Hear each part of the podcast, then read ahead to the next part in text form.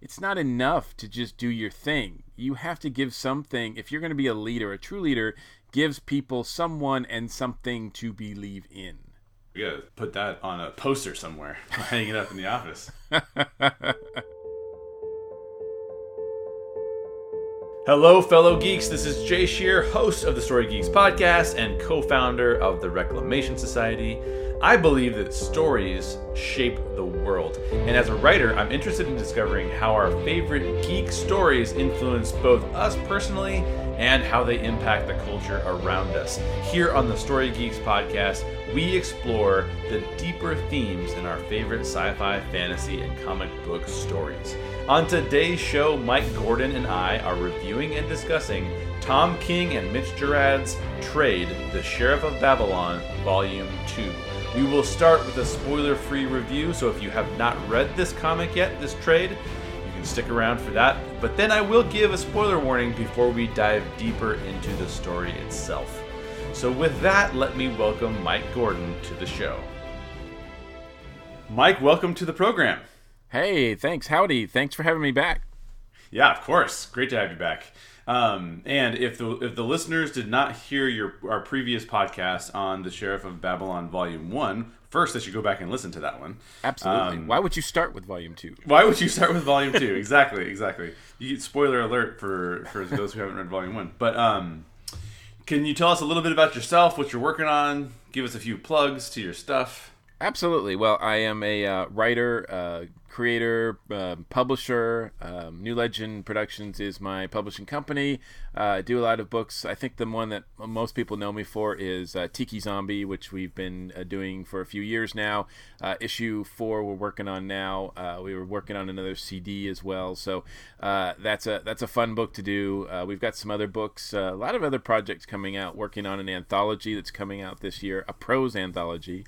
Uh, oh. The second, the second one that we've done uh, for the, it's tied in with the Earth Station One network, which I'm also a part of as well. It's a podcasting network. I am a co-host on the Earth Station One weekly podcast, which is a pop culture. Uh, we talk about you know a lot of different things on that show, and then I also uh, co-host uh, Earth Station Who, which is more focused on Doctor Who. Uh, but I, I, pop up on a lot of other podca- podcasts. I have a lot of different interests, but my main focus, uh, what I really love, is talking about comics. So uh, I, am glad to be here and, and, do just that. Yeah, we're glad to have you. So for all those listening, um, make sure you go out and purchase some of those comics. I'll I'll share a, a link to uh, Mike's website below in the show notes, so you guys have that to jump over to. Um, and he just hosted almost the entire podcast of the ESO podcast, and it was uh, now, depending on when you're listening to this podcast, they might have released another one by the time this comes out. But um, it was Ghost in the Shell, which was a very interesting review of Ghost in the Shell. So you should probably go check that out too. Thank you, thank you so much. Yes, uh, I, I do like movies, especially movies that are based on comics. So, yeah, absolutely, that's that's phenomenal. Which I would not be surprised at some point if it, there's been discussions about Sheriff of Babylon and making that into. I think a, a series definitely seems to be more in order for this this work, but uh, I would not be surprised if there were discussions like that. Not at all, and actually, I think if if HBO got a hold of it, it would be a phenomenal series. I, I think HBO. so too. I think so yeah. too. Um, all right, so we're going to jump into our spoiler-free review. So if you have not read The Sheriff of Babylon Volume Two, you can stick around for a little bit before we jump into the spoilers. And if you don't mind spoilers, then hey, stick around for the entire podcast. We'd love to have you. Um, so, Mike, starting out with a quality rating on a scale of one to 10, 10 being best. How would you rate Sheriff of Babylon Volume 2 on quality? Well, I'm not sure exactly. I, I can't remember what we've we my what my score was for Volume One, but uh, whatever it was, it, this is better. Um, I would. Uh, uh, I think the quality overall, the consistency of the writing and the artwork um, is, is, better. I enjoyed Volume Two more than I enjoyed Volume One, and I, and as we talked about, I enjoyed Volume One quite a bit. Um, so I would put this in the uh, certainly as far as quality, you know, nine and up range. I am 100% on the same page with you. I'd say probably between nine and nine and a half. So I'll call it a 9.25. Um, it's really good. It's really solid. And they actually added Uh, they actually added, I believe, another artist has a couple of. Um, there's a couple of art pieces from a second artist uh, spliced throughout here, and I thought that art was phenomenal as well. So not only Mitch Gerads, but um, but the other artist that's in here, in addition, even including the cover. The cover was not done by Gerads; it was done by um, somebody else. Which yeah, uh, John Paul Leon has done the covers, I think, for all of them. Okay, um, and he's he's outstanding. Um, and uh, yeah, I mean, he's a good fit, very good fit. Yeah, and even the way he has a slightly different take on some of the characters and what they look like, but I mean, not like they're unrecognizable. Uh, it's just hyper realistic. It's almost like you're looking at a photograph at some points. Yeah, stylized and, photograph. And I and I really like his designs on. Uh, uh, you know, he really knows how to make a cover pop. Yes, absolutely. His covers are amazing. Um, the one I think if if I was gonna say any complaints that I have would be really, um, really, really, really unfair because I, am at that, at that point I'm just being kind of over the top. Right. But there are a couple of sequences where it's just dialogue, and so you just get the same, a very similar panel over and over and over and over and over. Um, but again, it's not that, that that that's bad, and obviously we need to have that in some comics so that you can get communications. Um, you cover your conversations well, but uh, that's my only thing that I would point out. Yeah, it, well, and there's a lot of dialogue. I mean, this is a, a very dialogue, uh, character driven kind of story. So I, I think I, I sometimes I credit them for keeping it simple.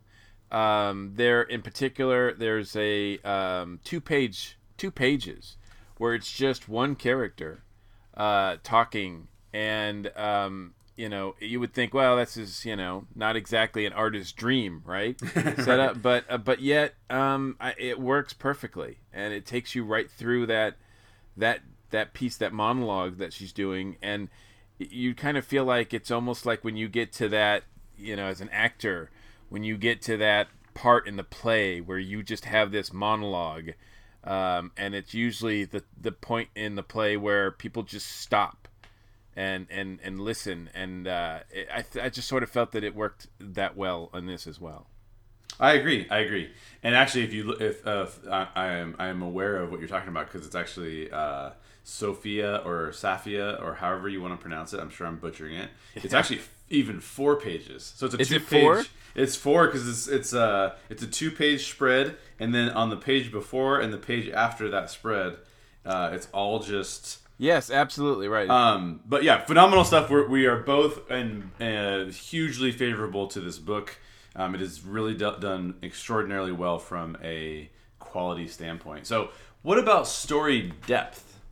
What do you say from one to ten? How deep is this story? Um, it's it's the the first volume was a great introduction to the world and to the characters. Um, this is uh, more of a intense episode in the life of these characters. Um, it's uh, the the trade takes place in a shorter amount of time than the, the first trade. Um, it, it's a singular. I don't want to say singular event, but it's it's it takes place on the course of I think really just a day, maybe twenty four hours. Um, uh, which is funny because they do mention uh, 24 in this. Oh, that's right. Forgot about that. um, but uh, um, and it's very intense It's very intense um, because this is a big deal. Uh, there's a big meeting between a couple characters in this that uh, we were waiting for through the entire like you know first volume. So. Uh, and it and it doesn't disappoint. They they take their time with it, and uh, I think it's uh, what really well done. Uh, yeah. So what's your what's your numerical rating on that? Um, my numerical rating would be probably about a, a an eight or a nine. Uh, it's really high. I mean, this is this is really um, very accessible, and and and and the payoff is pretty is pretty good. Yeah, yeah. I, I am It's funny because I, I keep oscillating on the on the story depth rating because you know, there's always like these, you know, what I call bubblegum stories, like the Avengers, the first Avengers movie, where it's just like, ah, it's not really that deep. We don't go into anything. We don't really touch anything spiritual. We don't really touch anything about human nature per se. Like the bad guys are the bad guys, and the good guys are the good guys, and it is what it is, right?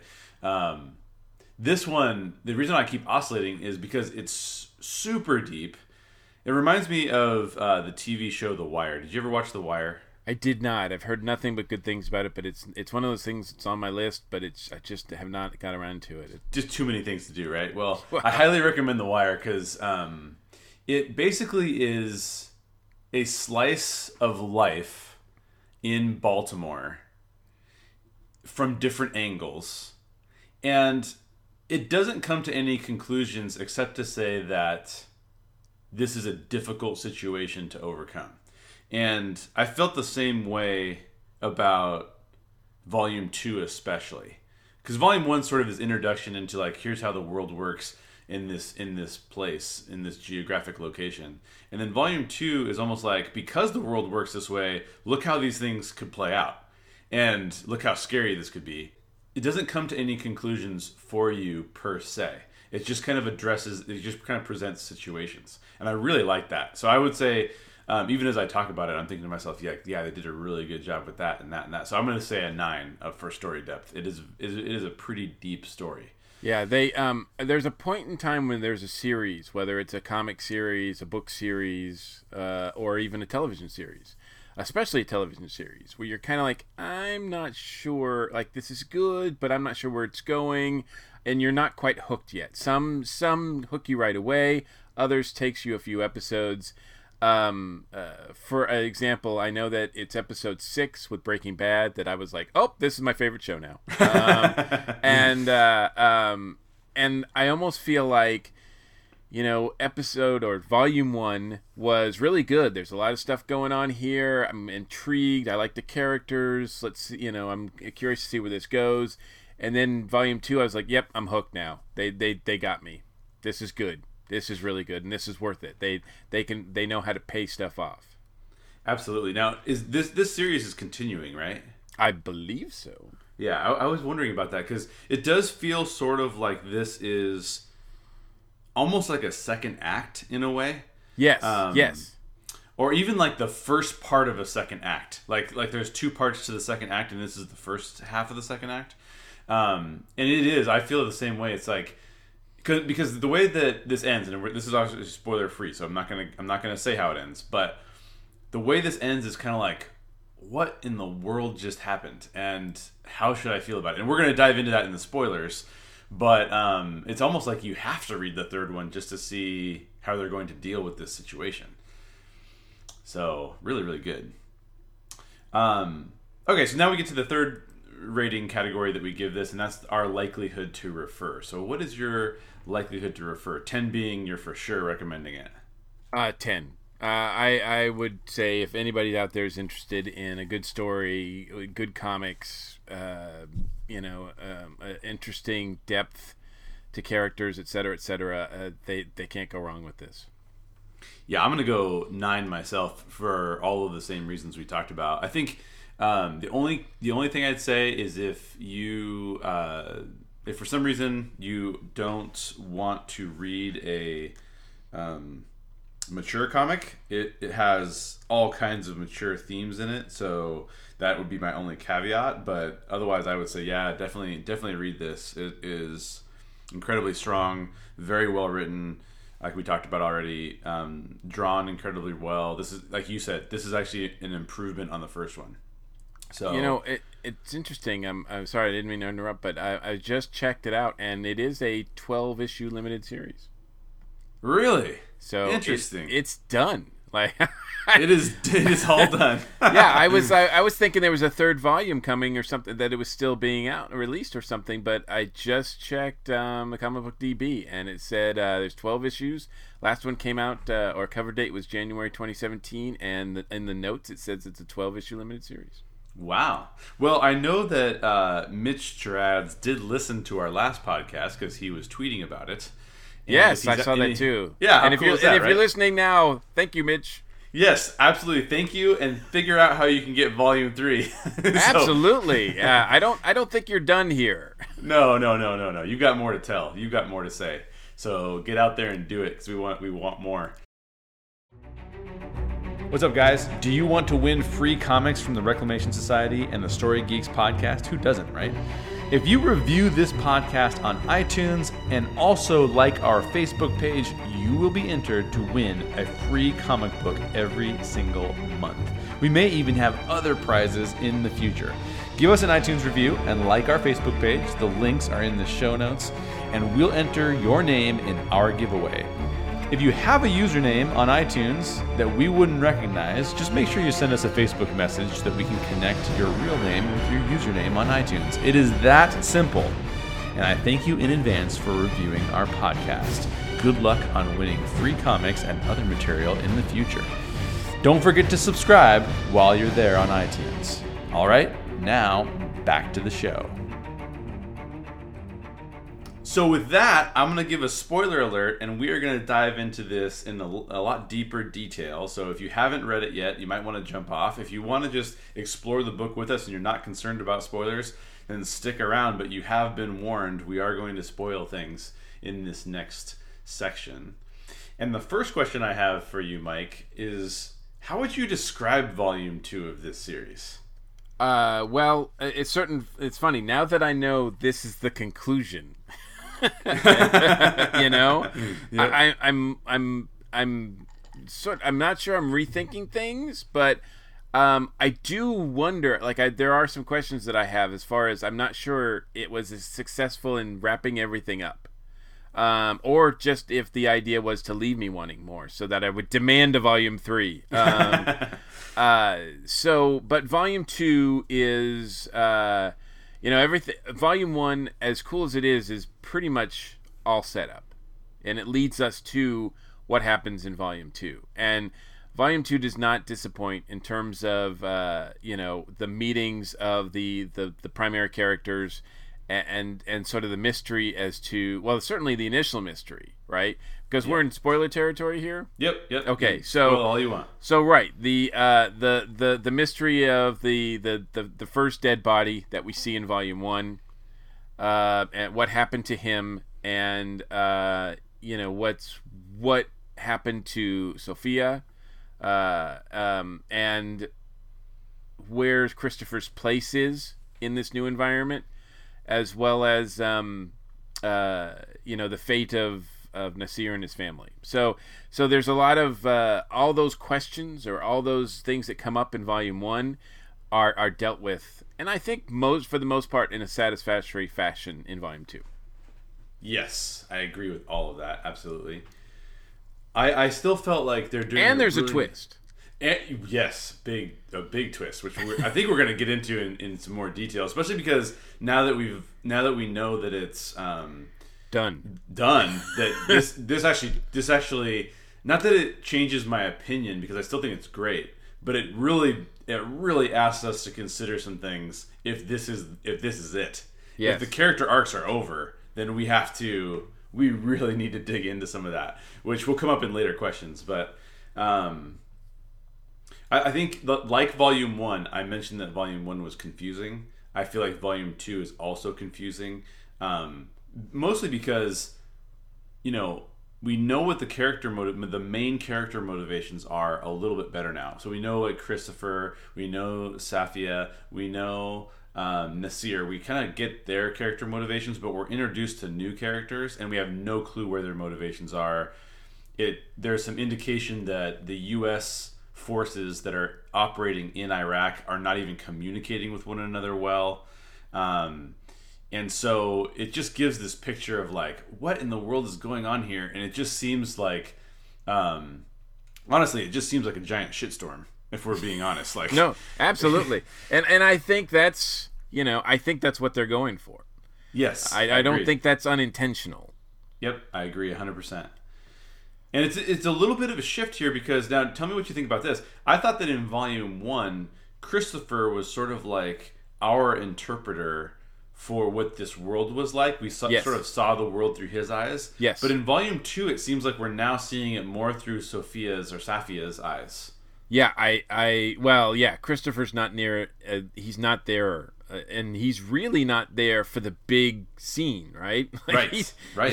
He's forced to to sit out the big scene. He doesn't even know how what's going on there, and that that's weird because that's uh, I did not expect that. Um, uh, you know, I kind of figured if there was going to be some some revelation uh, that he would be part of it, but he's not. Now he shows up at at the end, but even at the end, it's not. Uh, you know, I mean, he's not. He's not the main guy. He's not the the Bogart in this story, which I thought he would be. Totally, totally, yeah, exactly. You're, you're right on. And that's not to even, not to say that. So while so that basically, um, just just if you haven't read it and you are sticking around for the spoilers, there's a scene at the end where um, basically uh, Safia and Nasir are confronting Abu Rahim, and, and I'm hoping I'm pronouncing all that right. I have no idea. Uh, good, um, good enough for me. Okay, it works. Uh, and then and then Christopher is actually sitting in a special ops room with sort Bob. of this yeah with Bob, and they're sort of overseeing overseeing this thing play out.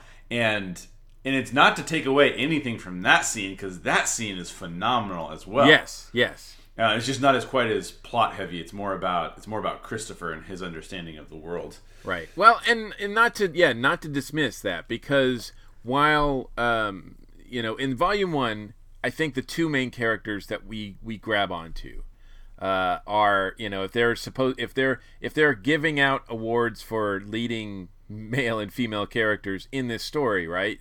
You're nominating Christopher and uh, Safia, right? Yes. So, uh, whereas you know Nasir gets a huge, huge, huge supporting role nod, right? Um, uh, and then the rest of them are kind of there, right? So, um, and so in this one in volume two, Christopher has his you know big moment with Bob finding out who killed and what happened to his man. Right. And and Safia has her big moment finding out what was behind or trying to find out uh, what was behind uh, the attack on her. Right. Um, so so they do have both the huge moments, but they just don't have them together, which uh, that's I think what I was surprised by. Yeah, exactly, exactly. Especially, especially since we now know that it's uh, apparently ended and it's over. Yes. Um, so uh, I'm gonna we'll transition to the second question, which is, uh, and we talked about you know the, this confusing world, this confusing environment in which they're in, and um, I haven't had a chance to follow up that on the last podcast you and I did. I talked about potentially doing an interview with Tom, but I've been so busy I haven't even got around to that. Tom King, the writer, right? Um, but he seems to be presenting an environment that is incredibly foreign to us and incredibly difficult for us to comprehend in terms of some of the ways in which that world works. And so the so the characters in this book seem to all go through an arc where they're questioning how they fit into the bigger picture how they fit into the bigger story that exists even outside this book and just the story of them as human beings and how they fit in the world and their impact on the world. So, one of the central themes I felt like as I read this was each one of them is sort of pondering whether or not they have any control over or any influence um, over what's going on in Iraq at this point in time. And this is particularly true because they're all in the midst of some sort of personal tra- tragedy.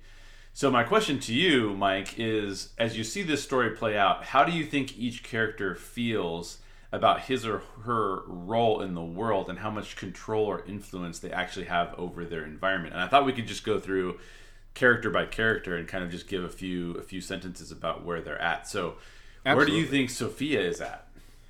Um boy, I'll tell you what. She is uh, probably has more control than almost anybody. Um, she she seems to recognize the environment and what needs to, her uh, her ideas on how this needs to be straightened out um, seem to be, in my mind, uh, better than better than anybody else's. Uh, her confidence, uh, I love it. Um, she she she's going through a lot. Um, she's got uh, she's just had, I believe, a miscarriage. Yep, that's what I, that's the impression I got too. And uh, and she's still in pain from that, both emotionally and physically. Um, and yet she holds her own against everybody else. Right. Um, uh, she's very strong, and uh, she, like I said, she she can see through. It sometimes it takes her a while. She does get kind of fooled, like we all do, by Rahim. Yep. And the people who are setting him up, and and what people and the information that she's getting is not valid, and people have their own agendas for giving her this information, but yet she's able to sort through it by the end and and just cut through the crap. Yeah. And and, and uh, I really love the scenes. I mean, the scenes with her and other characters are just like if this ever does come to you know be a movie or or TV series or whatnot. Uh, you know, she's the casting of her is going to be so important and. The, the actress that gets this role is going to be so blessed because man, there's just so much to work with, and she's truly unforgettable. Absolutely. Um, and we still don't know where that scar came from. Yeah, we still there's no indication. There's, there's no background there. Um, I am I kind think... of I am kind of wondering, and and uh, yeah, um, as far as you know, despite that everything though, one of the things that kind of left me in, in still a little bit of confusion is I'm not quite sure still who attacked her. Oh yeah, right. They didn't they didn't really come to terms with that at all. Okay, so that wasn't just me. I, I was no, like, no. did I miss something here? Because we do find out that it's it wasn't Rahim. Right. Right. Um, and and there's some mention that it was really the United States forces or some mercenaries hired by the United States, something to that effect. But it was the U.S. behind it. Right. But exactly what their motive would be, et cetera, et cetera, the details of that are not not in my mind not uh, well played out. So um, you know, so that is one of the mysteries that were that I was kind of left behind. Going, you know, that's why I thought this was ongoing because I thought we were still going to deal with that. I could not agree more, and I almost feel like that this is a ploy by Tom and Mitch to, to, to either get yeah either get a TV series or keep it going, yeah. um, because it just I well I would like to make an argument that it can't really end here, um, yeah. because if it does end here, I have I have some issues with uh, the character arcs overall. Um, but all that aside, um, we can dive into some of that stuff later too. But I, I, I, think you got Sophia exactly right. I would I would add a couple of um, of nuances maybe that I see in Sophia. Um, I think she is you said it right, right. She actually probably has more control than anybody else. She tells Abu Rahim at one point in time, "Who do you think? Who do you think is controlling the Americans?" And she's yes. basically saying that I. She's basically saying I am. Like Sophia is controlling them. Um, so it shows you that she has this quiet confidence in herself that what she wants will be achieved. Um, the other sense I get though is that she has a humility about her that the others don't. So in other words, it's like I would call her confident in her mission and purpose in life, which is to take back Iraq and to rule Iraq. However, she does not approach that like we see from some of the other characters with a lot of pride. Um, she has pride for her country, but I don't. I don't think she has a lot of pride in herself. Like I am amazing. It's more just this is what I'm supposed to do. Right, and I have to get my hands dirty to do this. Exactly, exactly. And we all have to get our hands dirty to do, to do this. Right. It's exactly right. It's exactly right. Which is kind of played out, right? So yes. Um. So that's a good transition into Nasir. So how did you believe? What do you think? What kind of control does Nasir have, and what type of control does he think he has? At by by book two, um, Naseer's lost everything uh, everything that he's ever done in his entire life, uh, well, certainly since uh, he had a family, was mm-hmm. to keep his family safe. Uh, the fact that he betrayed uh, Sophia's family um, uh, was, I think, because not because he, you know, really thought that the company was that the, you know, that toed the company line and and thought believed in what he was doing. I think he just wanted he knew that um, uh, he wanted to keep his family safe. And uh, after the bombs and after his wife is killed in volume two, I mean in volume one, he's done. I mean it's apparent from the beginning of volume two where the U.S. guys trying to when trying to get information from him, he just doesn't care. He doesn't care. He's given up. And I think once uh, he's released by Franklin and uh, Sophia, the only thing he's living for is revenge. Mm-hmm. Uh, that's the he. He's got nothing left to lose. He's just one of those great characters uh, that we've seen in, in literature and in movies and whatnot. That that they've they just don't have anything to lose and they're dangerous and yet they're quiet about it. Um, there's a and uh, there's almost a, a dignity about him, uh, despite the fact he doesn't. He's not a raging, revenge-seeking uh, monster.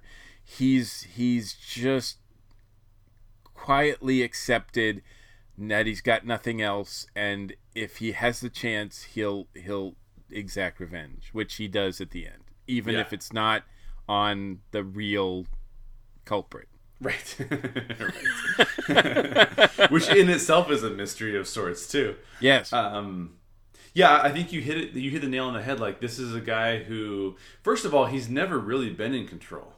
So, unlike a lot of the other characters in the story who have experienced a great de- degree of control over what's happened in their lives, um, he is the one person who has always been a second. He's never been the leader. So he, you know, he's working for Saddam. After he's working for Saddam, he's working for um, uh, Sophia. After working for Sophia, he's sort of working for Christopher in a way, Christopher and Sophia. And so it's this. It's a guy who says, you know what, control is is a fallacy to begin with. We don't really have any control, and the only thing that we can control is what we do with what we're given. Um, so in in and some I think, regards, I think he tried to control, you know, protecting his family. Exactly. I think that's where he thought like, okay, I can't control anything else, but at least I can, you know, control what happens to my family. And then when that falls apart, he's got nothing. A hundred percent, because he he. that's actually one of my catchphrases that my wife told me I, st- I use too often. A hundred percent. Um, but yeah, you know, you're right. Like like when when his family is finally um, when his wife is finally killed, because you know we we don't even see his daughters actually killed in volume one. That's like sort of already killed by the time we catch up with them. No. Um, but his wife's killed in volume one as well. So in volume two, he's left with like nothing. So. Um, I actually like that. So of the of the of my favorite characters that appear in this entire series, I mean, really Sophia is probably my favorite, but Nasir is like probably a close second. Um, I know I like Christopher too, but I just uh, I can I can empathize with those two characters, and I can also see what they're trying to accomplish and how they're trying to accomplish it. And I just really appreciate them which is yeah. And you could see if it, you know, I mean, I hate to keep saying about you know adapting this or whatever because it, it stands out on its own, but you know, I do get the sense from reading this. I don't know um, uh, writing wise, character wise, but certainly from an artistic point of view, you know, I can easily see that there's influences like such as um, uh, uh, Omar Sharif mm. uh, or uh, like a classic actor like that, or um, man, I'm blanking on on the actor's name, but he was in. Um, uh, uh he's in been in a couple of uh, the Bond, uh, the Daniel Craig Bond movies, but um, and and anyway, but just somebody like of distinctive, like who has some class to him, but yet also has an element of of violence if needed. Yeah, absolutely, absolutely. Couldn't agree more. Um, how about Christopher? Christopher has potential in volume one, but then in volume two, we kind of find that uh, he he's just sort of. It seems like he's just sort of given in. Like yep. there does seem to be this this goal of his or this idea of his that he can maintain his ethics, maintain his uh, his way of thinking uh, to try to clean up and help this situation but by the end he's I don't want to call him broken, but he's adapted, right? Right. Um, he he he realizes that he just it's too big for him, and uh, he's just going to.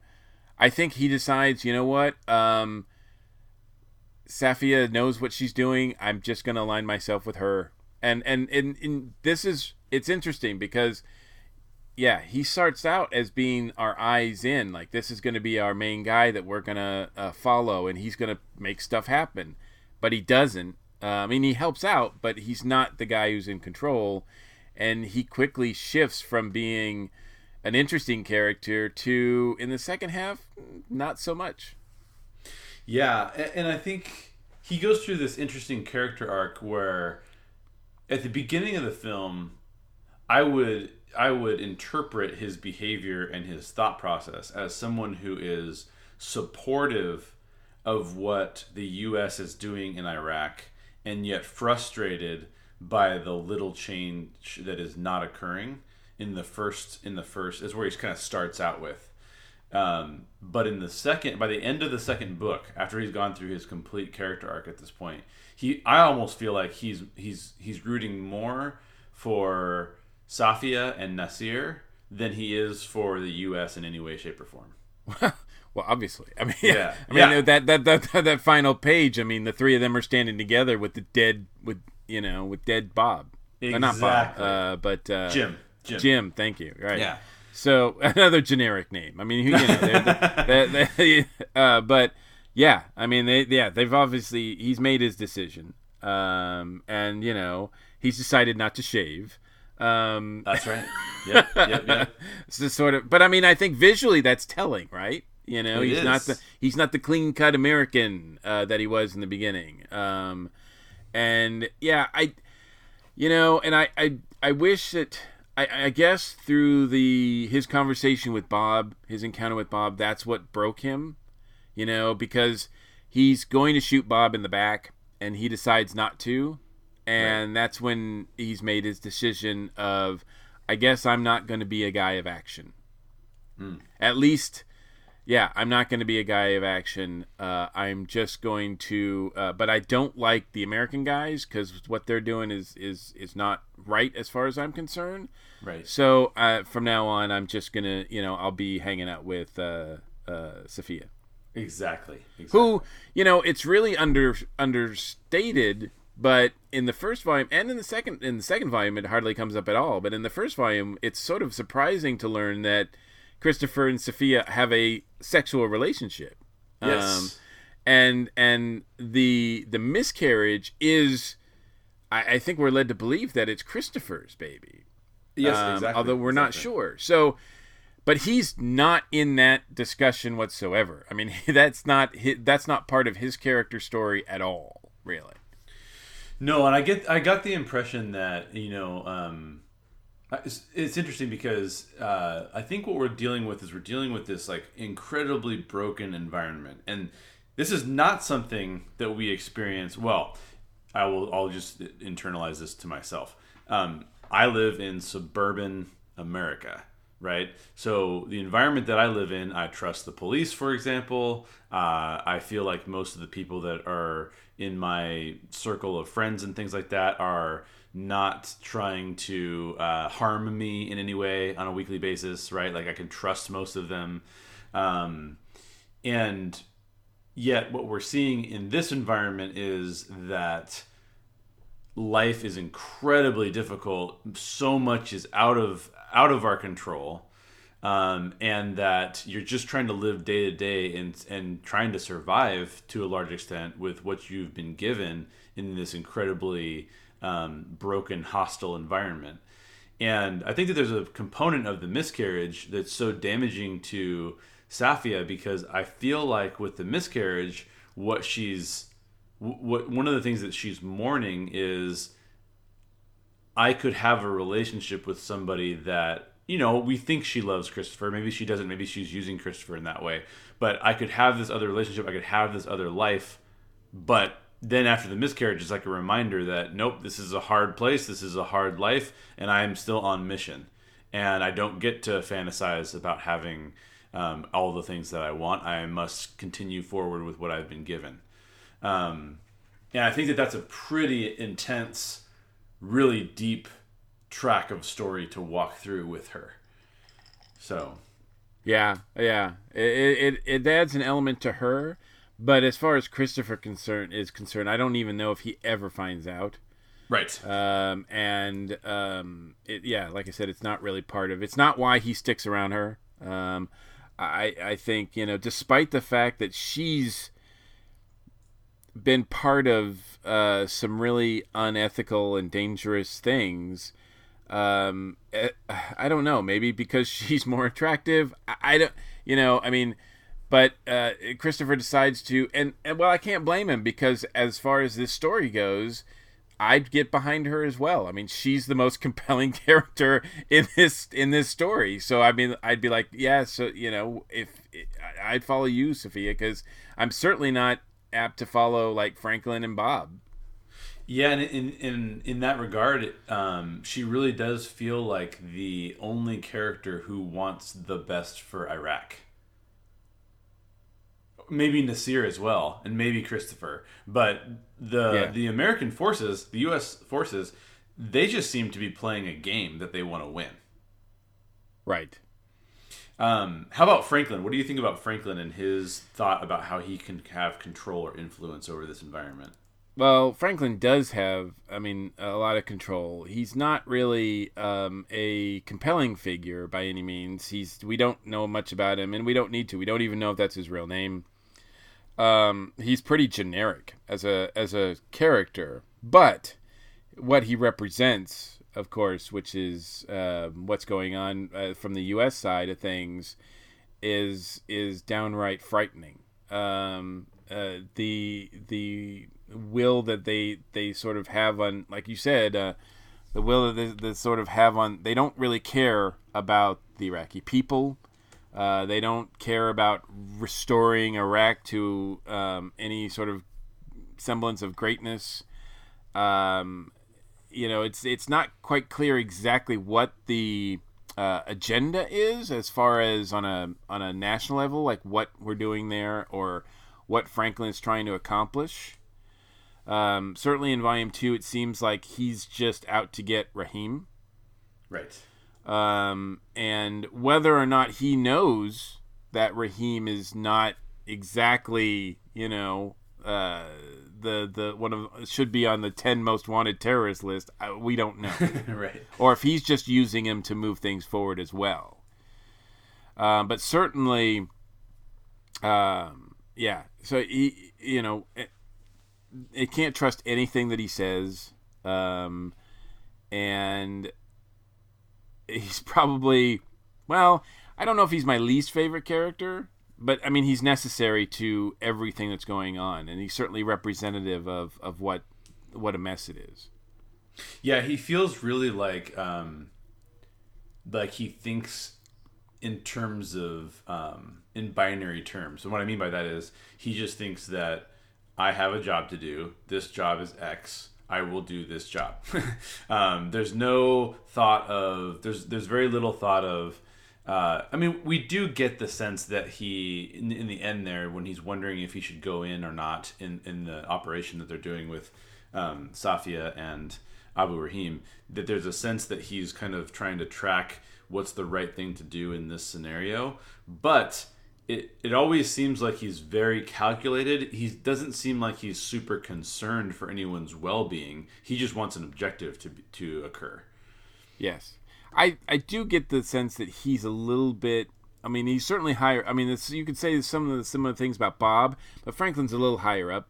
Yep. And and probably is in on some of the strategy sessions. Yep. So he's probably got more influence um, as to what's going on. But you're right. He's you know, and I think he's generic for a reason. Obviously, I'm not complaining uh, from the creators that they made him generic um, because it, it it's exactly what's kind of you know expected there really i mean he's empty and and um you know certainly at the end when uh nassir takes his revenge finally and really you know obviously christopher and sophia are there too because they they feel that they uh, are owed some revenge as well uh, in killing Jim, they're really lashing out against Bob or Franklin, and it could be any one of them.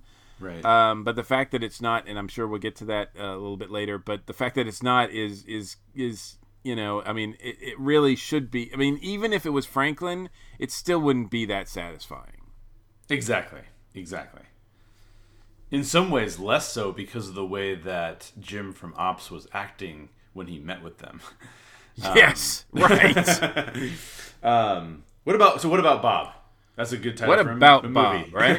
yeah, well, yeah. What about Bob? Well, yeah. Where I it would have been satisfying had it been Bob. I think it would have been most satisfying had it been Bob because I think outside Completely of um, you know, outside of Rahim, Bob is is pretty much a re- reprehensible character. Um, I mean, obviously he's, and this is what you know. I think uh, you get the- the impression that the U.S. forces, certainly guys like Franklin, want all their guys to be like Bob.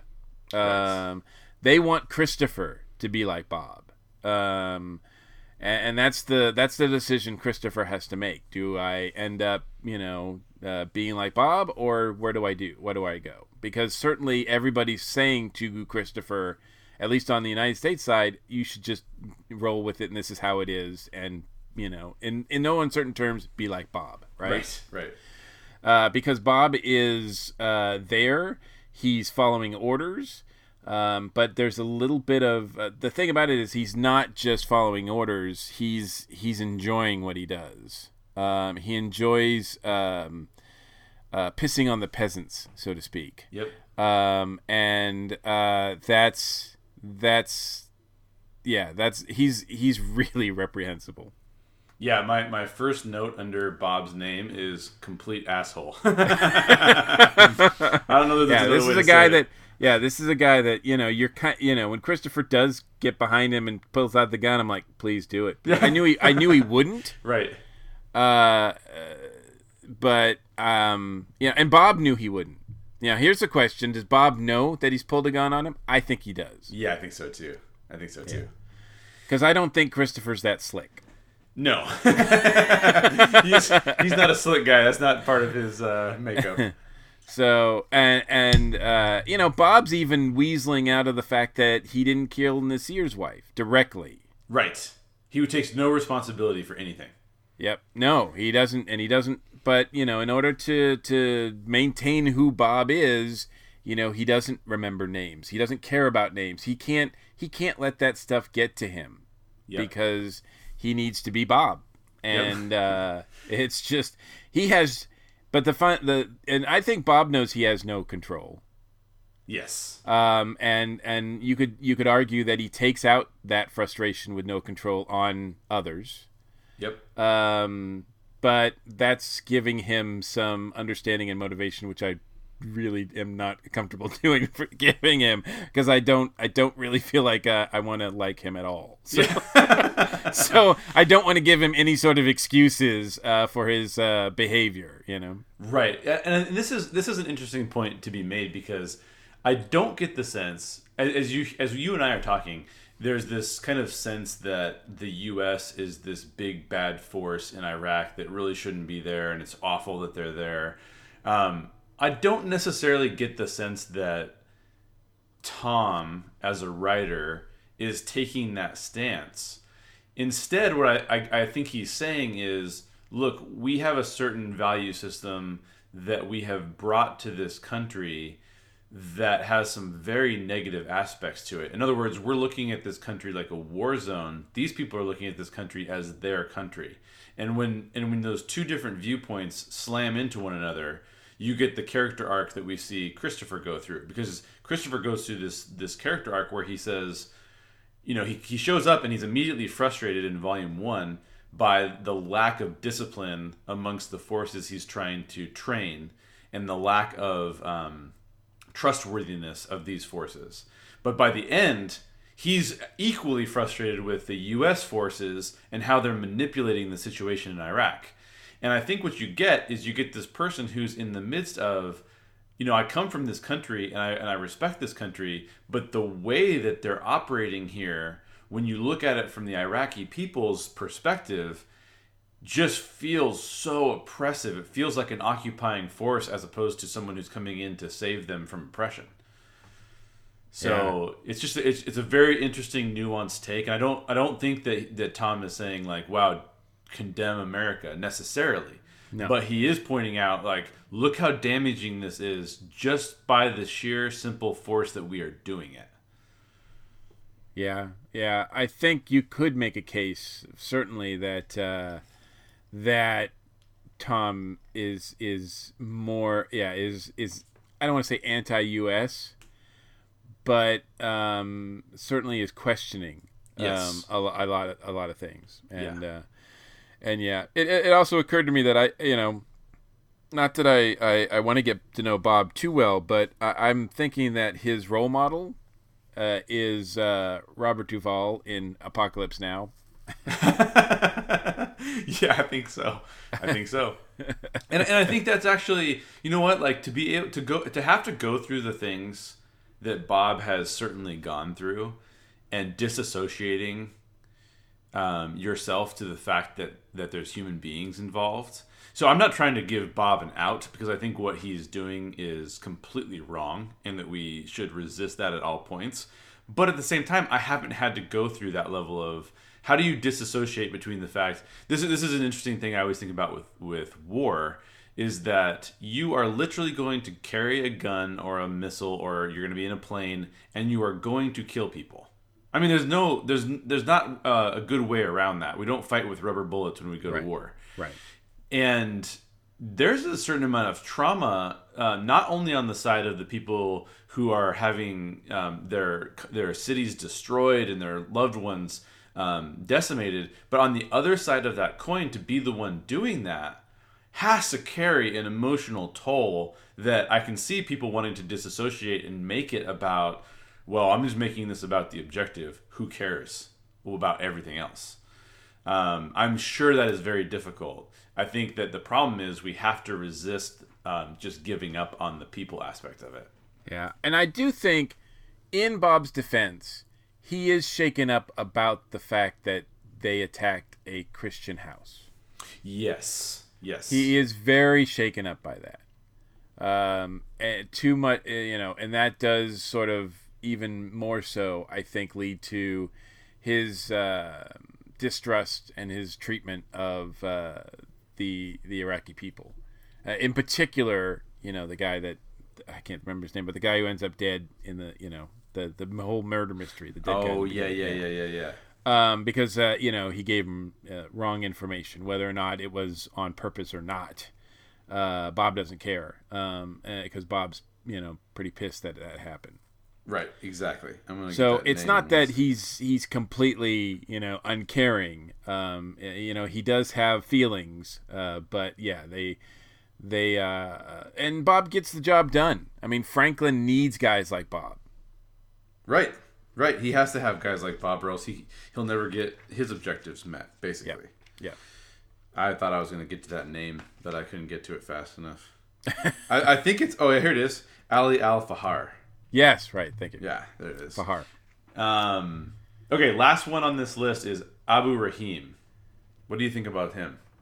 Yeah, um, it, it's almost, uh, man. He in the first volume he's touted as this mysterious, you know, almost I don't want to say ter- stereotypical terrorist, but just a guy who is out there um, causing trouble and uh, you know and and being a, a general threat, like a uh, like an absolute like threat. Um, but you know, we come to find out that uh, he is just a small player in this. Um, I think he has delusions of grandeur, uh, of being on the top ten of the ter- most wanted list, but he's just not there. And I think you know the fact that uh, he's not Iraqi, right? I don't believe so. No. Yeah, I think yeah. I think they make the the point where um, he he's not he's not from Iraq. This is really not his fight, you know. And he's going around telling people like Nasir, like Safia, that you know what like they're that what they're doing is wrong, and they need to be true to who like you know they are, and they're they're people and everything. And he's not one of them. right. So um, he's just in it to, uh, yeah. I, I, I don't. I mean, he's.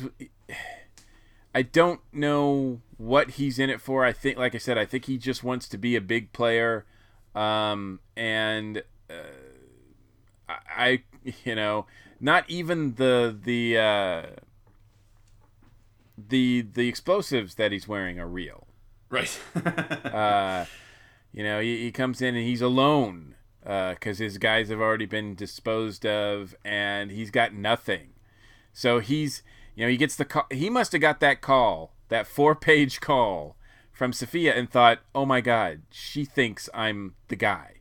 Yep. Like I, the everything that I've worked for to be the guy, to be this like big badass, is working. She yep. believes it. You know, the United States believes it. This is awesome. I'm gonna strut in there, um, and we're gonna we're gonna get shit done. Right? We're gonna get things done, and we're gonna just terrorize yep. the U.S. Yep. Um, we don't know his full story his rationale for why he wants to do this. He talks about, and we'll uh, I'll probably mention this later, but well, he talks about you know God and and what they're supposed to do according to uh, the religious beliefs that he has, but I don't know that he actually believes those. um, so uh, he thinks he has a lot of control. He wants to be a major player, but by the we find out at the end he he's nothing. He's just a little schoolboy, really. right, exactly. You know, I, I really felt like he was in in regards to what he felt like he could control and what he felt like he could influence. I felt like he is basically the counterpart to Bob. Um, not, I think Bob has a little nuanced because Abu Rahim wants to be the top dog, and I don't know that Bob wants to be the top dog. He just wants to accomplish his objectives. But in terms of what they can control, he he's even using religion as an excuse to try and make a name for himself, right? So yeah, um, I think you hit the nail on the head. He's just sort of he's just this he wants to be something that he probably is not even capable of becoming. Yeah, yeah. Um, well, that was good. That was a long discussion into the characters, which is fantastic. Now, um, as we, mean, this is a good segue actually, as we're talking, to, we start to talk about how the characters view God and, and view God's will. So, Sophia and Abu, Abu Rahim, talk about God. So there's a scene where they're talking about, um, you know, whether or not what what Iraq should become and what God has to do with that. And there's the suggestion that it's God's will that things occur.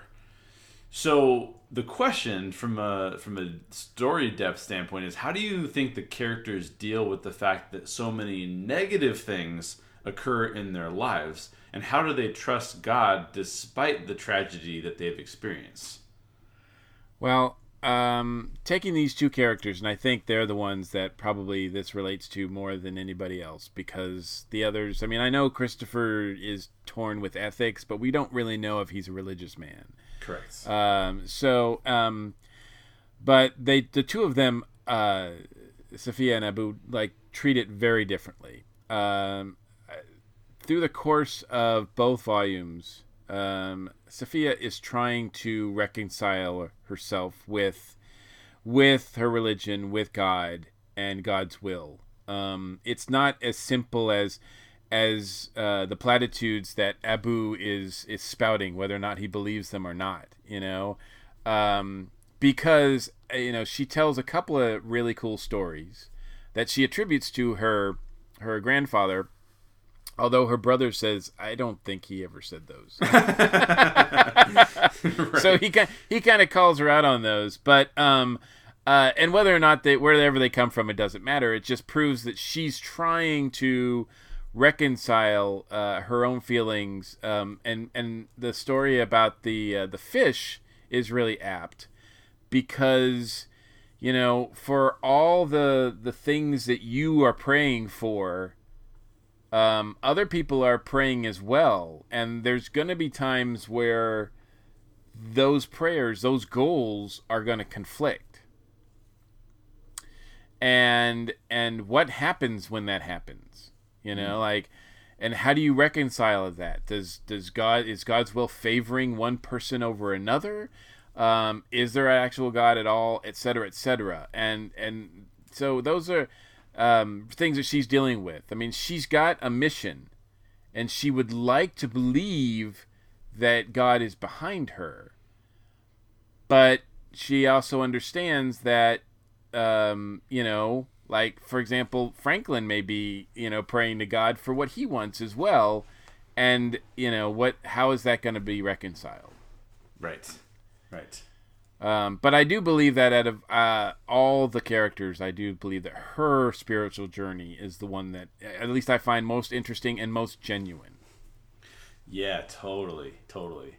And I think that the story really does her justice because as we do consider this question, which is very applicable to, I think, every human being's life, if you're going to choose to believe in God or not, the other, th- other question you're going to need to ask yourself is, well, then how come tragedy exists? Um, how come how come uh, I'll use uh, quote unquote evil exists in the world? How come it's allowed to exist? Why would God allow it to exist? Why would God allow negative things to happen, especially to those people who are following Him? And so I'm not taking a stance on on which God. Obviously, Safia's God is uh, probably not the not the God that most people in the United States with a Judeo-Christian background are familiar with. Um, so there's probably some some differences between the two as you attribute um, a deity to that name. But the question is always like, you know, is is God an advocate for us? Is God how does God work in our lives? Obviously, the story starts out with this is she believes she's on a mission. She believes she has a purpose to take back Iraq. She believes that God is behind her in that pur- purpose, and yet the first part of her story arc in volume two is her having a miscarriage. And so, where is God in that? Did God uh, allow for the miscarriage to happen, and why is that some sort of um, punishment for her because she's doing something she shouldn't do? And yet, so it just it just brings out about a lot of questions, and I think Tom actually handles all of those questions as a writer really, really well because he's not asking you to come to any conclusions on the topic. He's just asking you to consider them. Um, and if you listen to the Story Geeks podcast for any time at all, like you can see that these are the types of questions that we like to consider as these things come up. So I think he does a really artful job of not preaching to anybody, but merely presenting it as we all say these things, we all talk in these ways, but what does that really mean? Yeah, I think it's really interesting when she's talking to uh, Nasir about the painting, um, and yes, and then she mentions that uh, you know God, like everything is the, throughout the, all the tragedy, you know He makes everything possible. Uh, she says, and uh, and Nasir says, so we blame God for all of it because you know Nasir's had a pretty shitty life. very much and, so. And and she says, no, no, we praise him for it, and it's a really like, and he just blows it off by saying, ah, it's the same. Like praising, blaming, it's the same thing, you know. Right. Um, um, and it kind of is, but the fact that she believes we, pr- you know, to praise him for that is really interesting. I mean, I'm not, you know, despite the fact that she lost, that she miscarried, and and uh, I, I sort of it occurs to me that she's really angry about losing the baby, um, and she wants to take it out on on Rahim, right? yes, She yes. desperately wants to to to you know have him uh, get his comeuppance and and and be taken away or shot or killed by the United States forces or whoever because she uh, is exacting some sort of vengeance there. But I think once she finds out that, and I, this is just speculation on my part, but I believe once she finds out that Rahim is a fake and didn't is not who he, you know, he's just a guy who wants to be on TV. Yeah. Um, uh, then she she gets really angry because she realizes, I think, that um, you know if it's the U.S. that's behind it, and if she in fact believes, which she does say, that she's using the U.S., then it's really a sacrifice that on her part, Yep. Yep. um, and it's and it's herself to blame, and uh, it was a sacrifice that she must make in order to do what she has to do, um, and and um, she's very angry about it, but I think by the end she's she's made her peace with it. Yep, absolutely. And I think um, just to wrap up this question, I do think that it's, it's really worth considering. I love stories that bring up these deeper questions because these are the questions that I think on a daily basis we don't have to consider them because right. we just go about our lives. But then there's these questions that come up, and I think this story does such a good job of bringing them up in extreme circumstances. But I think we can apply them to us. Is what do we feel like? So one, the question you would have to ask is: Is there a God? And then you also have to figure out if there is or if there isn't. What does that mean? Um, but two, if there is, then how does how does this all work? How why why is there evil? Why is why are the is evil even a term that we can use to describe bad things or you know all these things are really good questions to at least ponder and consider. So I like that it brought it up. Me too. Me too. Um, That's why she's my favorite character, and I don't. I want to. I want to keep following her. I want to. I want. I. You know, you can call the next series Sophia of Babylon. exactly. Exactly. Um, I'm gonna skip the uh, down to a, a, question, and we're gonna come back to the other two because I just think it's good to off. Um, just to piggyback off the what we just talked about. There's a scene at the end where Sophia tells a story that her grandfather told her, which, like you just pointed out, is like questioned about whether or not her grandfather actually told her this. Yeah. And in this case, it revolves around um, a convert uh, to Christianity. Yep. And so this is, I believe, a Muslim convert. And the convert says at the end of this story. So basically, let me just re- tell the story really quick. Uh, basically, um, there is uh, a Muslim uh, person who has a Christian friend, and they're they're I believe in either the Persian area or somewhere. I don't think that that's really explained in detail. And the Muslim person says to the Christian person, um, "What should I? I would like to learn more about your religion, and, and I want to be convert to Christianity. What should I do?" And the Christian says, "Well, you should go to Rome." Um, and the Christian is actually thinking like that the Muslim convert will see how um, what word do I want to use? Um, pious. Yeah, yeah, yeah. Both pious and also both like secular Rome actually is right. It's like that. This is the dichotomy. Yeah, I think. And so then the Muslim person actually goes and visits Rome, and then comes back to the Christian person. The Christian person's kind of expecting that the Muslim person won't actually convert, and and the Muslim person says to the Christian person, "Oh no, actually, I believe even more so than I believed before I went to Rome." And the Christian person's like, "What? What in the world? How would you get there?" And the convert, the Muslim convert to Christianity, says, "Anything that has believers in a land such as this, this thing must be true." And I think what, as that scene is unfolding, they're showing um, the tragedy of living in Iraq contrasted with the Americans who are basically partying at like Saddam's palace and they're swimming and they're they looks like they're having a really good time. Right. There's I, there's shots of decadence and violence yes. and yes. And so I think the point to be made from the story is that if people cling to something, um, whether it's God, Christianity, whatever it is, if people are clinging to it despite um, an overabundance of uh, success or o- an overabundance of um, of really nice things, um, then this thing must be true. If people are, because otherwise you would abandon it, going like, who who needs God when you have all this other stuff that you could be um, doing for fun? Right, right, right. And I yeah, and that's absolutely what she's yeah saying. Yeah. So my question to you, Mike, is um, do you think it's easier or more difficult to believe in something, particularly God, when you have everything that you need on earth? Well, um, it's a very interesting and personal question. Um, I know. So, How about so, that? so, Jay, so, Jay, we're getting deep. Um, yes, we are. Yes, we are. Um, look, I, I, I'm going to uh, uh, switch over uh, to a another um, story slash quote that I enjoy um, uh, a lot, uh, and it's from uh, the play uh, "The Real Thing" by Tom Stoppard.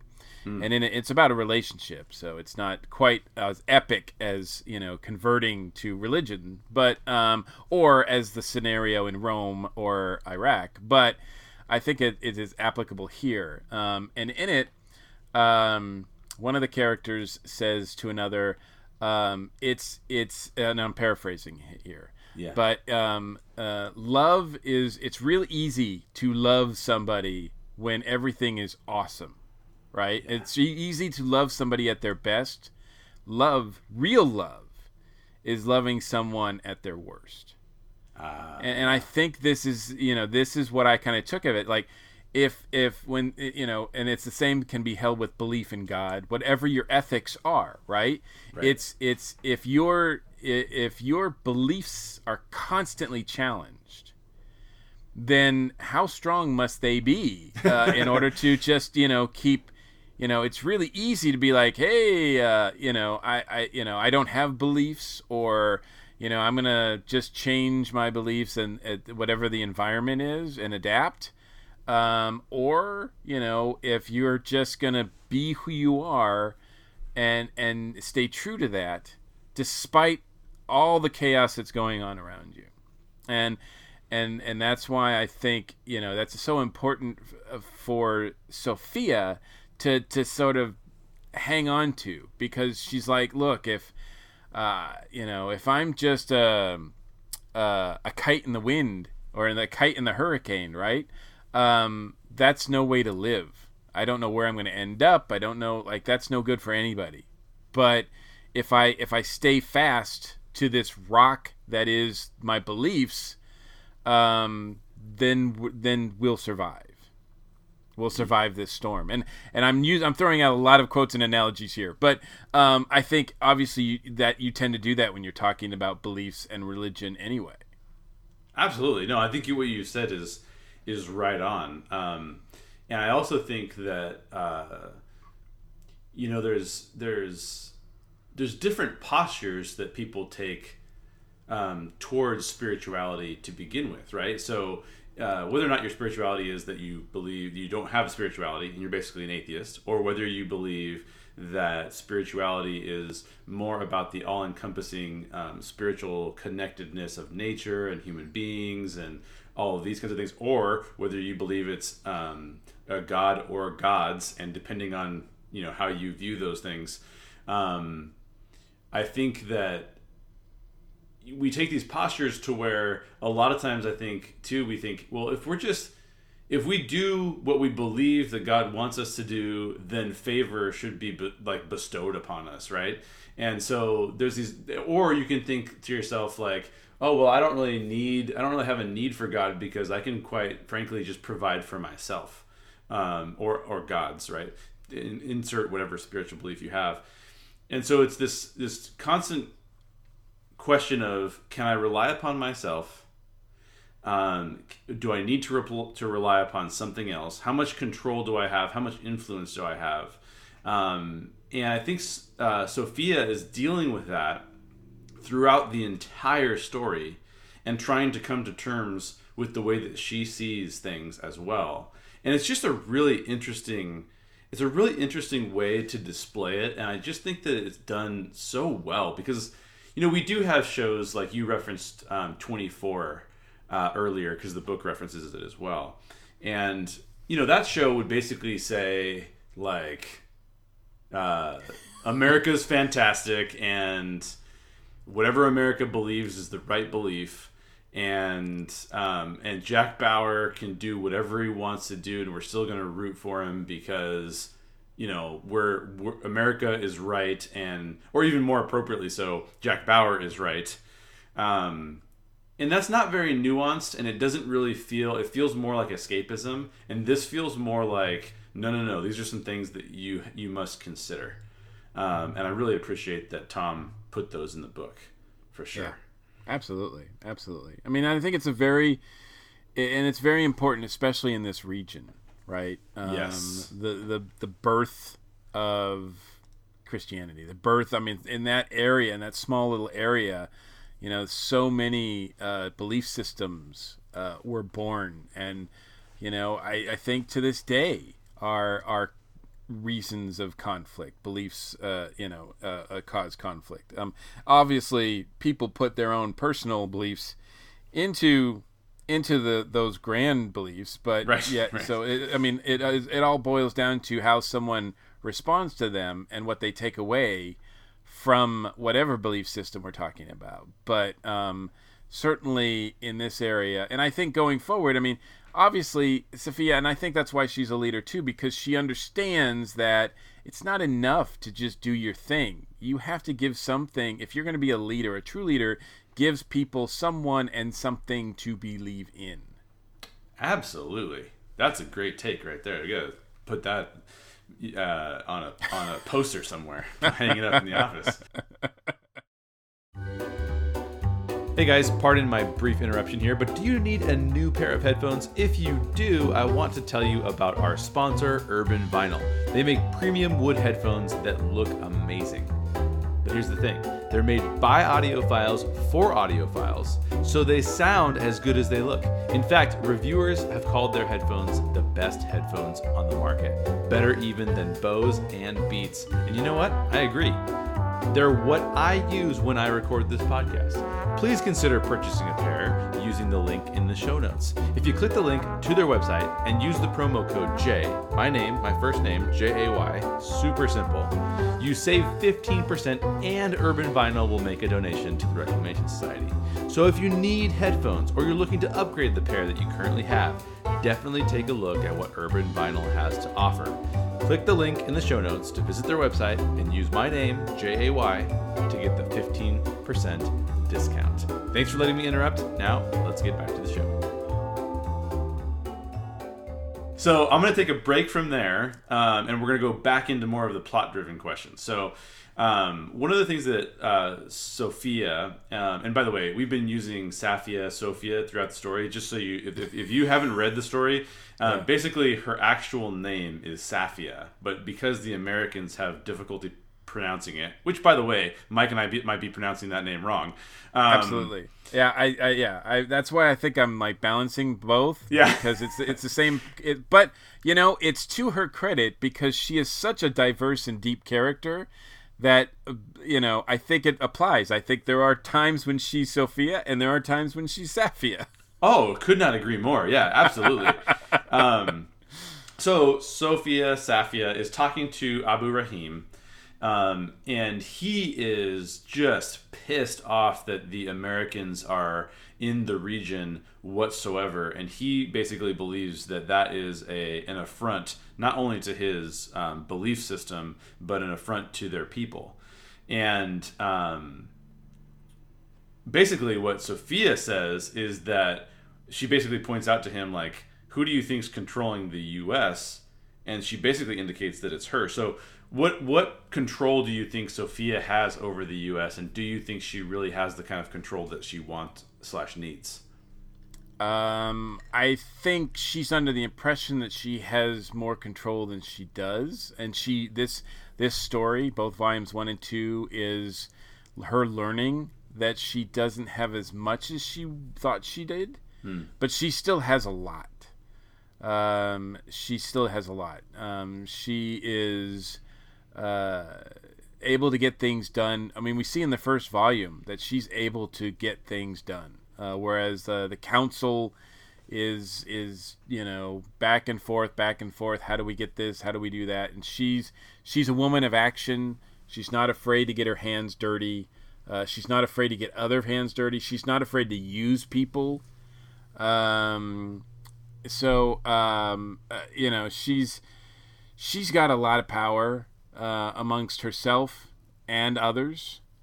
Um, and you know, I mean, even so much so that uh, Abu is enamored by her. He knows her. He wants to be. He wants to to to be on that team. Um, uh, he wants to join up with that. Um, he doesn't want to be her second, uh, obviously, but um, you know he want he wants a piece of that because he kind of sees that you know she's on TV. You know she could she's she could be she's a leader out there, um, and uh, and I and I have to think that I don't.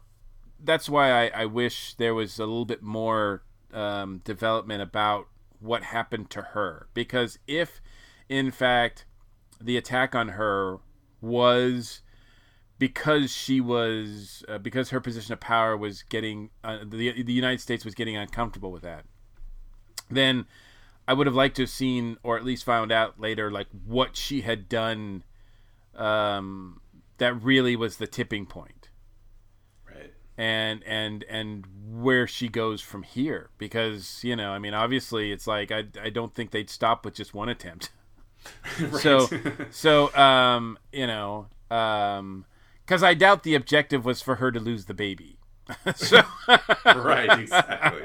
Exactly. So um but i do think it she's using the us i i don't think she's on team usa but she knows that um, despite the fact that they are um, despite the fact that they are brutes um, that they are uh, like a bulldozer of sorts um, uh, that they have their uses and she can she can help her people uh, if if if if she's smart about it Absolutely, yeah. No, I think that that's that's all right on. It occurred to me as you were talking, um, just the. I had not actually attributed the miscarriage to the incident with the um, with the attack on her car, um, and now that you now that you point that out, it just it just speaks volumes into the kind of personal trauma she's having to go through, even to control this behemoth um, this oppressive behemoth to her country like the United States, and yet she feels like she needs to do that in order for her to gain traction in restoring Iraq to its former glory. And um, she's willing to go through those personal sacrifices, which is just really interesting. Um, I do think that there's something to be said too for. I mean, this is an area of the world, and I'm not suggesting that it's just Iraq and that that that I'm not even suggesting that I have enough knowledge of the region to point out the um, the geographical differences and the the differences in belief systems. However, from a U.S. Pers- ethnocentric perspective, um, this is an area of the world that is often um, pointed to as being down on women and being restrictive of women. I mean, even even in this even in this book, when we see Nasir go on vacation with his wife and his three daughters, um, you know, they're they're wearing the complete uh, complete cover, right? Um, not not not face cover, but just every every other Right. part of their body's covered. And um, and yet here's a uh, here's a woman who is one of the most powerful people in Iraq. And that's a pretty interesting dynamic to be playing with, and very cool too, actually. So, I like I enjoyed that part of it. yeah absolutely Um, okay, so now we're gonna get into the last two questions, um, and these are the two questions that really, these are the two questions that actually make me frustrated that it's over.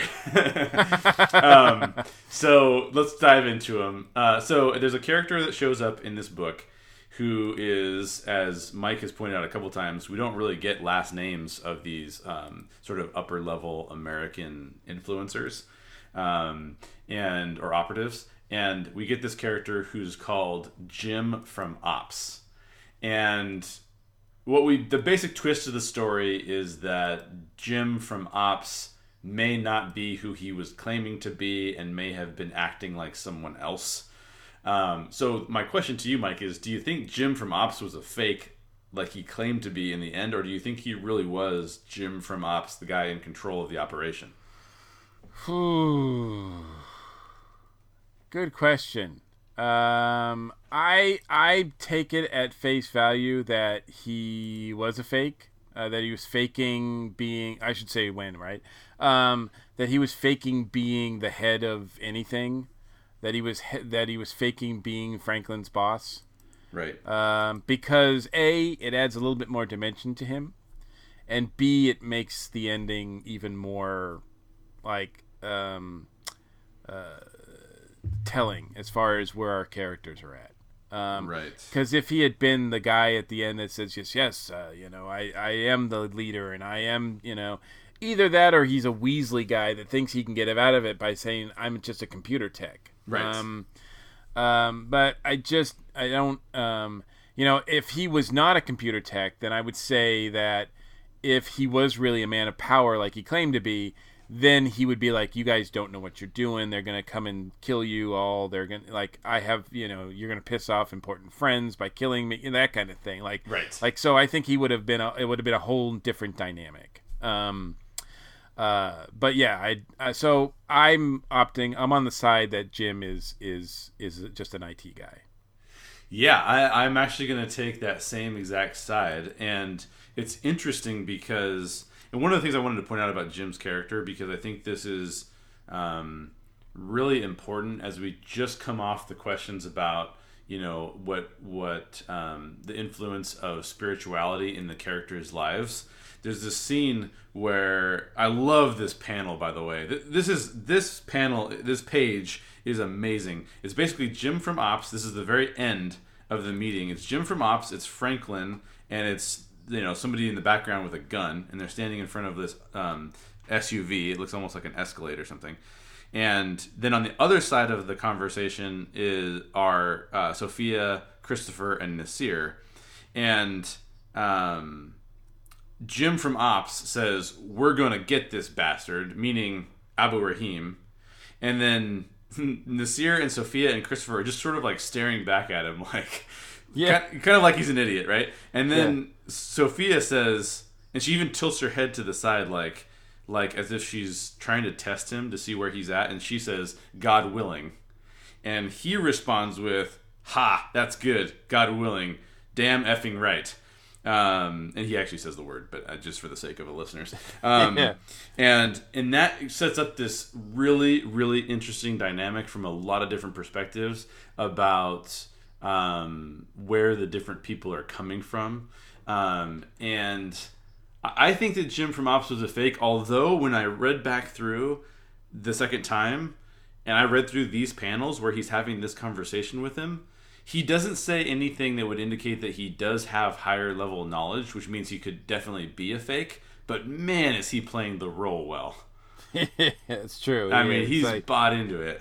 Yeah, yeah, absolutely. But I think your conclusion is is hundred percent on. There's me at my hundred percent again. Um, that you're right on because he doesn't ever take another tactic when he's trying to defend himself against um, so Sophia, uh, Christopher, and Nasir. He did, and I think he would if he, he would take another tactic and say if he really had other cards to be dealt to save his own life, he would go into some other tactic, and he never does that.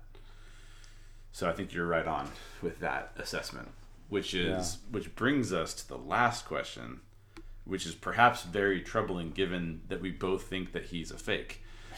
Um, How do you feel about Christopher serving Jim from Ops up on a platter to Nasir like that? And what do you think it says about where those characters are at? Well, um, I believe that at the time that Christopher at the and, and, there's a big I would imagine that there's at least a week or so time jump there, right? Because uh, Christopher's all you know bearded up Yep. And uh, there's so some time has passed. Um, uh, but um, it probably isn't too much time. But in any case, so they've decided, yeah, we're gonna we're gonna uh, get get Jim to tell us what you know what happened if he's behind everything.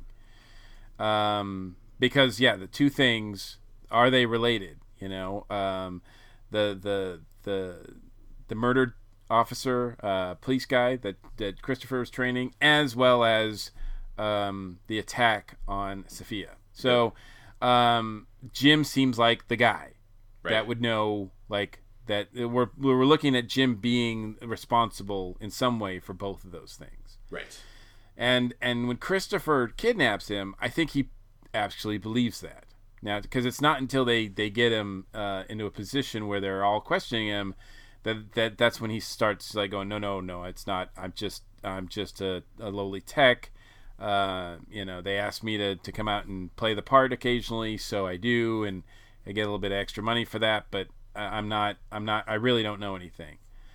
Um and so then what do you do right but that, and that's what that's where it's really telling what, what about christopher because christopher like at first we're thinking, wow, this is the most ballsy thing he's done since he, you know, went into a room where a girl had a bomb and everybody else was running out, right? Right, right. Um, like to kidnap one of your own, even like, is just like a pretty ballsy move. Absolutely. Um, and even more so, you know, that he does not resist whatsoever when uh, you know, uh, Nasir just puts a puts a bullet in him. Yep. Um, there's no reaction at the end, like "Oh my God, you shouldn't have done that," or "No, that's Right. not," you know, whatever. It's just more like that's the way things are here. Yep. Um, and uh, you know, for from Jim's perspective, it's a pretty high price to pay for playing a part. But um, uh, you know, these guys. I think it just goes to show that that these three characters are are are cutting through the BS. They're Right. they're they're not willing to. They're like, and this is just one more level of BS that they don't want to deal with. They can't get to Bob. They can't get to Franklin yet. They may be on their list. Uh, but as far as they were concerned, Jim was the guy. And yeah, Jim's not really the guy, but he's still part of the BS problem. So right. let's he's still a tool of Franklin's. So, you know, let's let's eliminate him. Right, right. Now, let me ask you this as a follow up question. Now that we know that this is intended to be the end of the series, how do you feel about that? Well, um, in a way, it's if it's the story of if it's the story of Christopher turning in from an idolized guy who wants to give kids chocolate to being mad that that world doesn't exist anymore and and just being accepting of it then that story is done right? I mean Yep. he's he's he's made that character arc. So the next thing what you know the next story for him is however you know he decides to to act from here on out. But um, I don't think he's the one sort of calling the shots. So you know, it's really Sophia's story at this point going forward, because she's the one who's in uh, pretty much control of both Christopher and Nasir. And now, granted, they're they're willing participants. They're not, you know, they're not uh, uh, just in it for you know to taking orders. That's for sure. Uh, they've joined up with Team Sophia uh, on their own accord, on their own accords. But um, I, I think that uh, it does. So that's I think. So as far as his story arc goes, as far as the sheriff of Babylon, his story his story arc is done. I mean, that's the, the the the title is his. He may not like play as big of a part at the end that I thought he would, but he's in there. His arc is done. Um, that's why I'm saying like I want to see you know Sophia of Babylon is the next arc, and, and and and go from there. More more Iraqi noir, so to speak.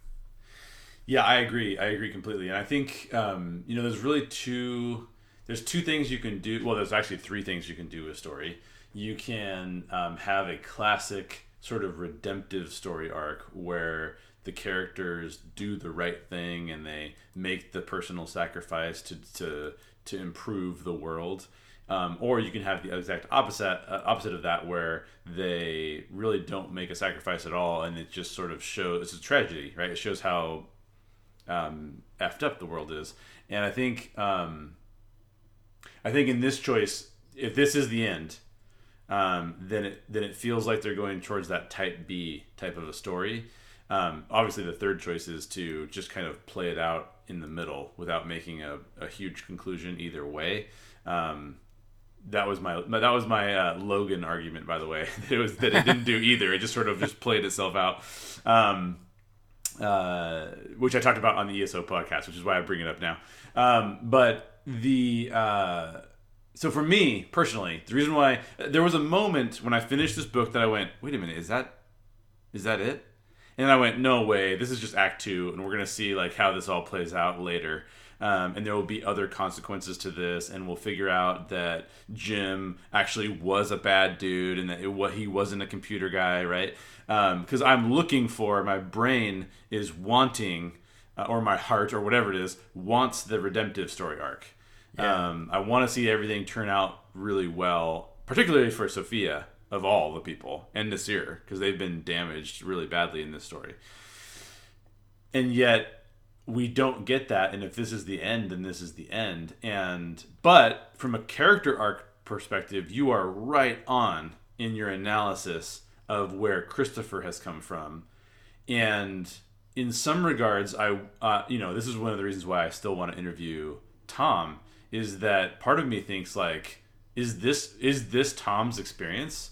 Did Tom go over because he he he was uh, he was in the military and um, served in Iraq was this his sort of experience where he went over there and then decided like wow this is super complex and it's actually leaving me more broken than i ever thought i could be based on my experience here? Um, obviously it's probably an extreme example of it. I'm not suggesting that this is a memoir of any kind. Um, but, but it might be some sort of you're right it might be some sort of metaphor for him going over there as you alluded to earlier thinking U.S. We're going to clean this up, and everything's going to be great. We're going to give chocolate to people. It's going to be awesome. We're going to, the kids will love us, and and we're going to clean this place up and get them back on track. You know, like yep. that's what we do. And then through the course of things, you know, maybe he didn't go through this into this extreme, but maybe just in his head now, just from writing this, you kind of you get the sense that no, I think he really feels that uh, like there was some mistakes made on the United States part, some frustration there with maybe the way things were going, and he did kind of you know uh, side.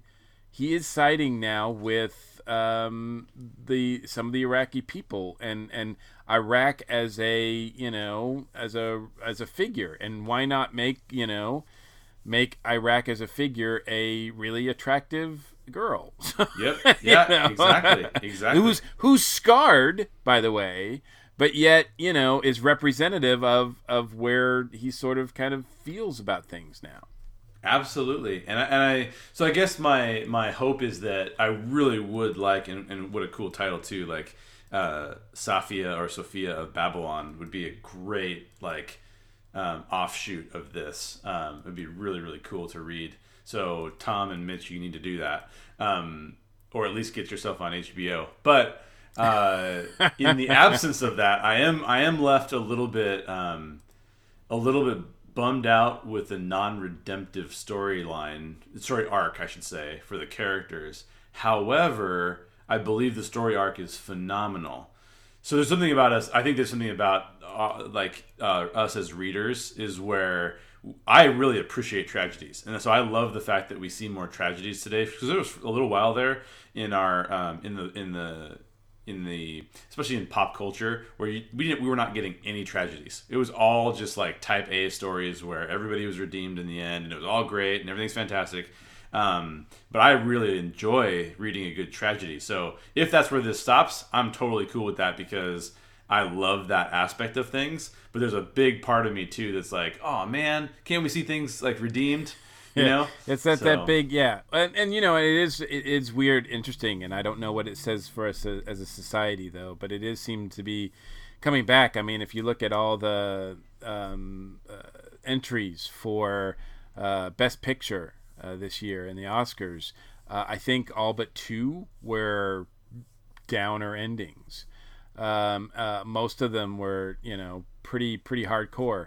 Whereas um, uh, there was only two like quote unquote Disney endings. I think one of them literally was a Disney movie. So, um, so yeah, and well, and with this story here, look, I, I yeah, the Disney ending is kind of hard to, kind of hard to ask for because right. this is a this this is a I mean this whole environment is a mess, and how anybody could come out of it, you know, with with that sort of with that sort of redemption is would would be difficult. But um, uh, you know, I, I, I agree. I, I wish there was something a little bit more definite, and especially since since you know I, I might have picked it up for uh, Christopher's story, right? But I fell in love with Sophia, so I'm like I, I, I and her story doesn't doesn't feel like it's done. Totally agree. And there's a there's there's an interesting through line here, and that is if you read this story, you realize that what it looks like for us to get involved in foreign conflicts is probably not as nice as we would like to think it is. Um, not that not that many of us were under the delusions that it was like some really fanciful thing where we come in and save the day. Um, and I'm using the collective we as citizens of the United States. Um, I'm not, I'm not suggesting that we all agreed that we should go in anywhere. I'm not saying that. I'm just pointing out that the story is saying when the United States gets involved in foreign um, conflicts, it is a it is not as clear cut and as clean as we would hope it would be. And that is a fascinating topic to close out the podcast with, as it looks like we might even be getting drawn into another conflict um, with what's going right. on with Syria. So, this isn't a political podcast, and I have no desire to get into politics per se. Um, but I do think that this is these are some of the kinds of things that um, you can educate yourself on, even by going through the stories that people who have experienced these things are are telling, um, which is pretty interesting to me. So, um, any other final thoughts as we close out the podcast? I uh, I I think it's it's good reading. Um, it's good reading for uh, folks who like thrillers. It's a good reading for folks who enjoy in-depth characters.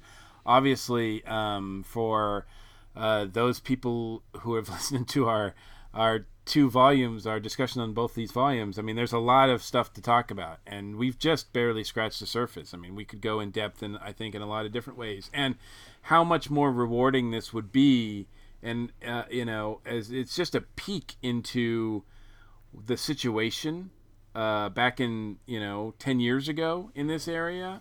It's interest. It would be interesting to see what you know how realistic that is depicted and what's happening with it now um, and uh, I definitely could see this, you know, played out on on the big screen or the small screen as well.